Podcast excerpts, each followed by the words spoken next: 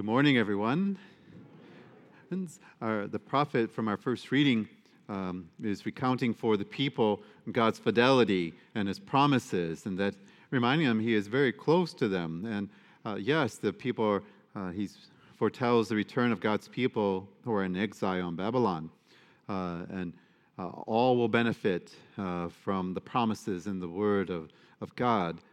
Our second reading, St. Paul is referring, uh, Hebrews is a, a, a, long chapter about the high priest, Jesus Christ. He is the only high priest. But uh, Paul, there are priests also in Paul's time, as there are priests now in our time, uh, the temple priests. And Paul is putting forward Jesus Christ, and Him alone becomes the example our, our excellence. Um, about He did everything perfectly. And so Paul will say, Now you know, priests, what you need to do. and for me, it's like, okay, no, thanks, Paul. no pressure on us in the priesthood. Um, but it becomes a great example, not only for priests, but for all of us, and uh, about what we should be doing. And it helps me to look again what is it that I'm supposed to be doing in the ministerial priesthood? And uh, I can look to, uh, yes, uh, the, the church to tell me, but St. Paul has ideas about that also. My friends, uh, as Mark sets up his gospel, uh, remember last week, um, Jesus is on a journey. Uh, he's journeying to Jerusalem. And um, Mark has this set up uh, and hoping that we would always never just read just one, a couple lines, but take the whole of his gospel together to understand what he's trying. And for Mark, yes, he presents the apostles in uh, sometimes unfavorable light, but he's constantly, for him, it's belief in Jesus Christ as the Messiah, the Son of God. So it's belief versus unbelief, and everything that gets in the way or enhances those things. And in Mark's gospel earlier, uh, there's a, an account as Jesus begins that journey of the wealthy young man. Last week it was uh, uh, the apostles come to him and, uh, and they say, We want you to do whatever we ask of you. You guys pray that way, right? Father, Son, Holy Spirit, Jesus, I want you to do whatever I tell you to do. Thank you in advance, right? Uh, so we can kind of relate to the apostles. Uh, that teaching is one about the wrong kind of ambition. Uh, and Jesus is very speaks to them. And uh, then we hear this week's gospel. But uh, there is a, a, compare and contrast happening with the wealthy young man. So I want to go quickly uh, to recount the, the story of the young man on this journey. And uh, the wealthy young man, um, uh, he runs to Jesus. we're told Jesus is walking, and the young man runs up to him, kneels before him, and says, What must I do to have eternal life? Uh, that alone, that statement alone is amazing because they, in Jesus' time, the idea of eternal life is kind of uh, murky and different. And so Jesus' response to him is also equally amazing. He says, Do you know the commandments? And he doesn't go through all 10 of them. He picks certain ones, and the certain ones that he picks for this young man has to do with other people. If you go and look at the commandments, you'll see the first ones belong to God, the second one's what you do, and then what you're doing. Uh, so he chooses these and uh, he directs them at him. And the young man says, I have done this from the beginning. I've kept them since I was a little boy. And we're told Jesus loves him, and Jesus says, One more thing is required of you. I want you to sell everything, get rid of all your possessions, Give it to the poor, and then follow me. And in that account by Mark, the young man is saddened by that, and he walks away. Here's this image. Now uh, we see uh, blind Bartimaeus. And uh, the similarities in the account between Bartimaeus and the wealthy young man um, once again, Jesus is on that journey. In both accounts, Jesus stops um, and uh, uh, he changes his schedule, if you will, that's my words, um, to consider what these two men are doing. Both of them are asking for something. And uh, Bartimaeus is blind and he cannot run up to Jesus in the way the wealthy young man did. And so um, all he can do is use his voice. And so he uses his voice and he calls out to Jesus, Jesus, son of David, have pity on me. Pity in this means mercy. Have mercy on me. He's asking this rabbi for mercy. That's all he's asking for. And um, the crowd yells at him, tells him to be quiet, uh, which makes uh, Bartimaeus persist. He only goes louder. And because of this, Jesus hears him and uh, stops and calls him. And Bartimaeus is not just saying anything, he's using particular phrases. Son of David is an important phrase for Hebrews, it references the Messiah. So it's very, very particular. Uh, of course, Jesus takes note of that. And um, we also should take note about how Bartimaeus comes to know that Jesus is even there. He's blind, he cannot see. Somebody is talking to him, somebody is telling him. Jesus of Nazareth is around us.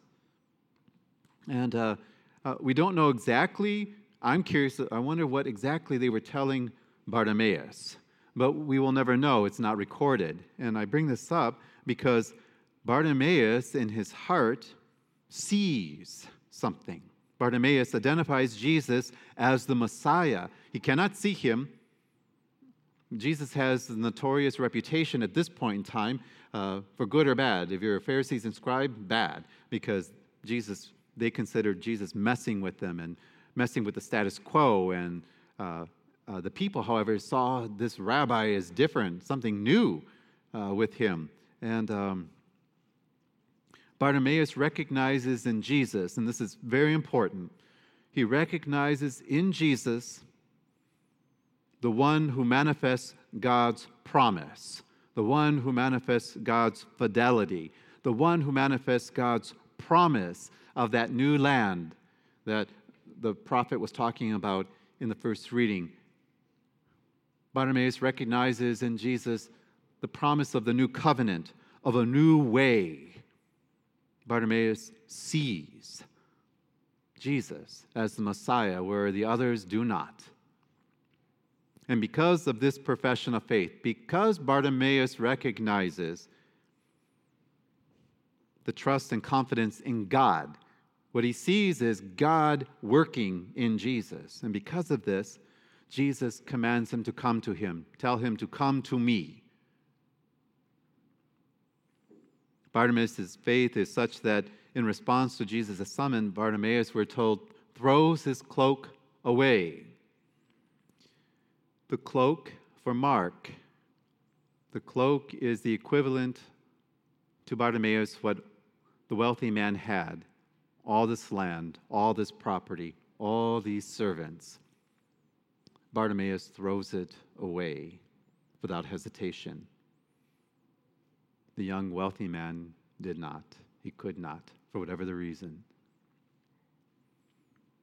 Unlike the wealthy man who we're told his face falls and he is saddened and perplexed by what Jesus says, especially about leaving all of his possessions and giving to the poor and the destitute, the poor one, Bartimaeus, willing gives up all that he has. The cloak for us, oh yeah, it's just some kind of coat. No, that's all he had. That cloak becomes his bed. It becomes what he would put out for people to throw money into. It becomes protection. So everything he's come to learn to trust in the world, he willingly gives up when Jesus calls him. The wealthy young man has also put all of his confidence and trust into the things. And we have to understand back in that time, uh, those were those were that young man would have been told those are symbols of God's blessing. And Jesus is now going to turn all of that upside down. all you have to do is go look at the Beatitudes, and you'll see how he turns everything upside down. Bartimaeus quickly and without hesitation throws it aside in order to be with this rabbi, to be with Jesus. Bartimaeus' jumping up and running to Jesus indicates he seeks now all of his strength all of his protection, all of his hope, all of his confidence is now in this rabbi, this Jesus of Nazareth. And um, he believes and acts immediately on this belief. that Jesus will be what he needs. And my friends, as your pastor, I would like to believe that every Christian, every baptized Christian, longs to hear the question that Jesus puts forth to Bartimaeus What do you want me to do for you? I hope we do not ask it uh, in the context that James and John's, remember, they said, We want you to do whatever we tell you to do. And Jesus says, What is it you want from me? Put us in charge.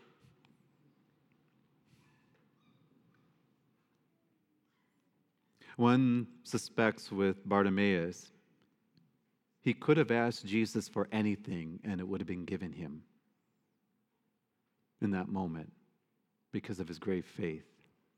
And all he asks of this rabbi, that I may see, nothing more. Remember, the first thing he asked for was mercy. And now that Jesus is in front of him, and he cannot even see Jesus' face, he cannot even see that Jesus is looking at him with great compassion and love. What do you want from me? Master. The words change. Master, let me see, please. And immediately upon receiving his sight, Bartimaeus uses this new gift of vision to follow Jesus of Nazareth along the way. And anyone who studies scriptures know the way is a code word. Discipleship with Jesus, followers of the way. So Mark is, he already knows this. He's assuming we know it too. So he's playing with the word. Bartimaeus follows him on the way. Faith affects his sight, and the gift of that sight deepens his faith, long makes him long for Jesus. The wealthy man went away sad, but Bartimaeus is filled with joy and then comes uh, to Jesus. And uh, Bartimaeus' response, Mark wants us to understand, his response is immediate, without hesitation, uh, without regret. He doesn't look back, he looks forward and follows Jesus. He knows exactly what he wants from this rabbi. He's not quite sure what to call him because he first calls him son of David, calls him Jesus, and then he refers to him as master. There is nothing unsure about his faith in this man and in what Jesus is. What is Jesus? Jesus is the manifestation of God's promise and fidelity. And Bartimaeus knows it. And in response to the Lord's goodness, Bartimaeus is full of gratitude. And he does not hesitate to follow Jesus along the way. And my friends, all these conditions and strands that Mark puts together makes up the steps of conversion and of the grammar of discipleship. Bartimaeus does not choose to do whatever he wants once he has this gift. He does not choose to go in his own way. He chooses the way of Christ. And as soon as he gets the opportunity, uh, he does this. And may it continue to be so for us uh, in our church, that uh, we would do the same. My friends, we see Mark, the way he puts it together, he's showing us what conversion would look like desire, persistence, asking, being called, and then responding immediately. And you may say, Oh, yeah, yeah, I got it, Father. I got the conversion thing down. Okay. Then discipleship. It's very particular for Jesus. And my friends, uh, uh, before I move, I want to talk about that. But uh, Mark also plays with the images of light and darkness, with sight and blindness. And physical sight is vital to us, it's important. For those who do not have physical sight, everything becomes an obstacle to them. Everything can be dangerous to them. A plant in the way. They, uh, so um, we know this, but Mark would put forth, but there is other types of blindnesses that are dangerous and require our attention. The first one that I'll put forth to you that we will find in his gospel is moral blindness, which is unfortunately a lot these days. Folks with this seem not to be able to know what is right and wrong. They harm others and could care less about that. They lie, they cheat, they scam, and they do not even give this a second thought. They destroy people's properties and their reputations, and they don't lose sleep over it. Loyalty, fidelity, guilt, shame, and regret are foreign to them. My friends, our catechism of our Catholic Church teaches us about the human conscience. You'll find it in there. So I want to talk to you a little bit about that. Human conscience is what God's, it, we call it God's thumbprint on the heart of every human person. Do I dare say it again? Every human person, including the atheists, they just don't know what it is. they understand it's human conscience, but they don't understand where it comes from. And for us, every person has this. And this is the remedy to stave off moral blindness. And uh, human conscience is um, enlightened by sacred scripture and the Holy Spirit, but it is fine tuned. Fathers, I'm being, trying to be very practical. It's fine tuned by experience. And if you want to uh, take a little test, take a look at yourselves and say, Where am I on kindness? Where am I on goodness? Where am I on gentleness, faithfulness, fidelity? Where am I with self control? If all those things seem weird to you, oh, my mercy, your moral compass is broken. There is another one uh, that is equally dangerous that we will find that Mark uh, talk about the blindness of unbelief. The remedy to spiritual blindness is faith. Faith gives us the vision to see beyond our human senses and uh, beyond the world around us to its deeper truth that this world comes from God. And even more importantly, and this is not Mark, the gospel writer, but your pastor, that it is the place of journey back to God. Isn't that why we're here? Faith allows us to see we are more than just a sack of bones and flesh. We are more than just a string or strand or sequence of DNA. I'm so tired of hearing about that. We have a soul. We have a purpose. We have a destiny. Faith gives us the vision to see the dignity of every human person, every human person, others and yourself. Because there are many who walk on this earth who feel unworthy of everything. Faith would enlighten them that they have great dignity and value. Look behind me at the price that was paid for your dignity and value. My friends, faith gives us the ability to see this.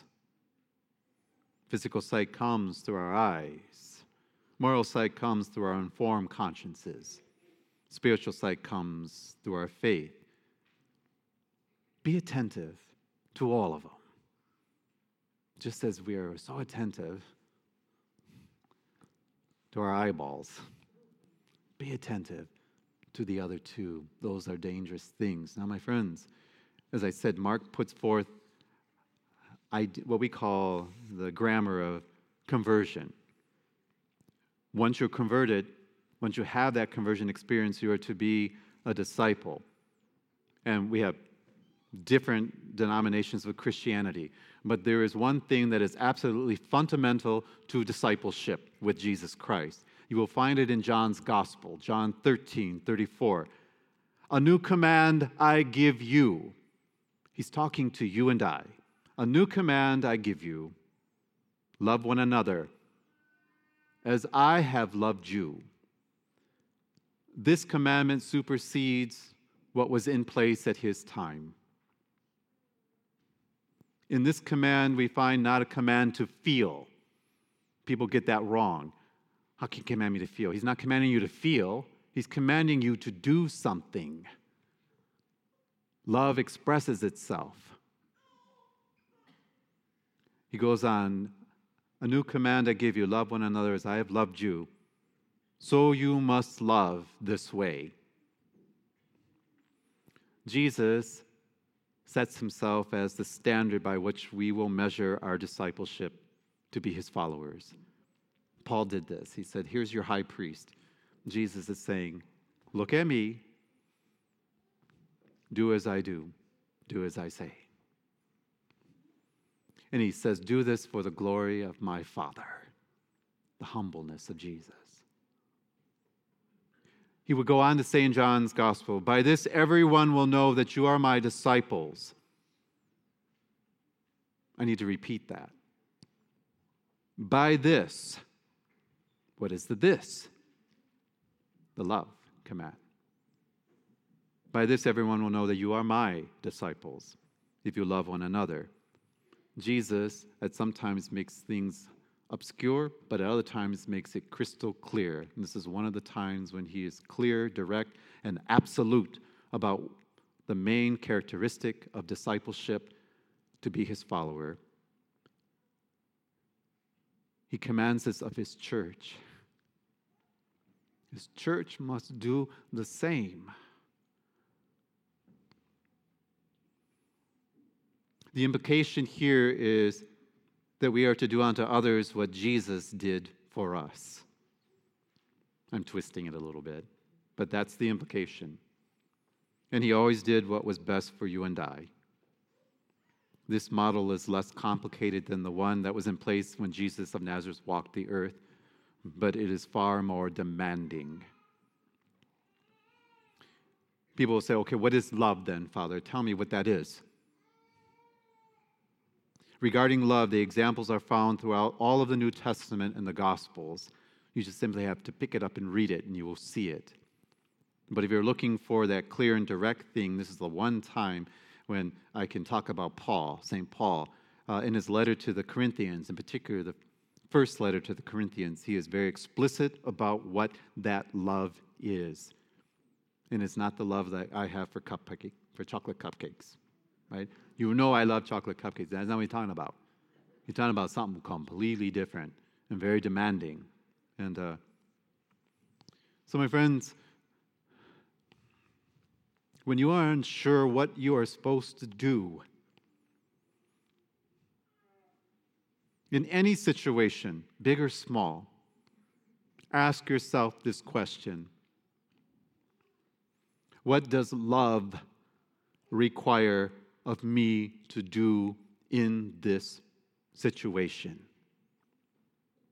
Not just any kind of love, the love that St. Paul will talk about. What does love require of me in this moment? I would greatly appreciate if someone would write that in a letter and send it to Washington, D.C when our petitions, when our politicians don't know what to do, clearly, they should ask themselves, what does love require of me to do in this situation? That is foundational to discipleship with Jesus Christ. You and I will not be able to escape that if we want to say we're disciples of Him. Our church must do that also as Bartimaeus says, Master, as our Master does. Our parish is always generous, and we've been able to accomplish together many things. And uh, as we pray about the stewardship renewal, uh, please pray about your role in continuing all the ministries of Jesus Christ here at St. Nicholas in Gig Harbor, Washington. Um, we'll pray about it and we'll move forward with, uh, with that stewardship. My friends, as we get closer and closer to All Saints and All Souls Day, our tradition uh, are the memorial candles. And the memorial candles, um, I just want to remember they burn for the glory of God, but we write the names of our loved ones on there, and some folks have been writing prayers. And just so you know, what, it, what does Father Mark do? Uh, so when we set up the candles that you've uh, put in memory of your loved ones who have passed, uh, I bless the fire that I'm going to light the candles with, so that then the fire is blessed, not the glass, not the wax, the fire. And that flame burns for six days. And it, whatever you've written, it's like you're praying for that person for continuously for six days. And uh, it reminds us of our baptism, that light that's given to us. It reminds us that Jesus Christ is the light of the world. But even more so, as priest, it burns to the glory of God, the Father. It tells us of his promises. And it helps us in a way, they become, the candles symbolic of our memory of our loved ones uh, who are very much alive, but in heaven. Okay? If you haven't got yours yet, the, the volunteers are outside uh, to help you to get a candle uh, ready for All Souls Day. Amen?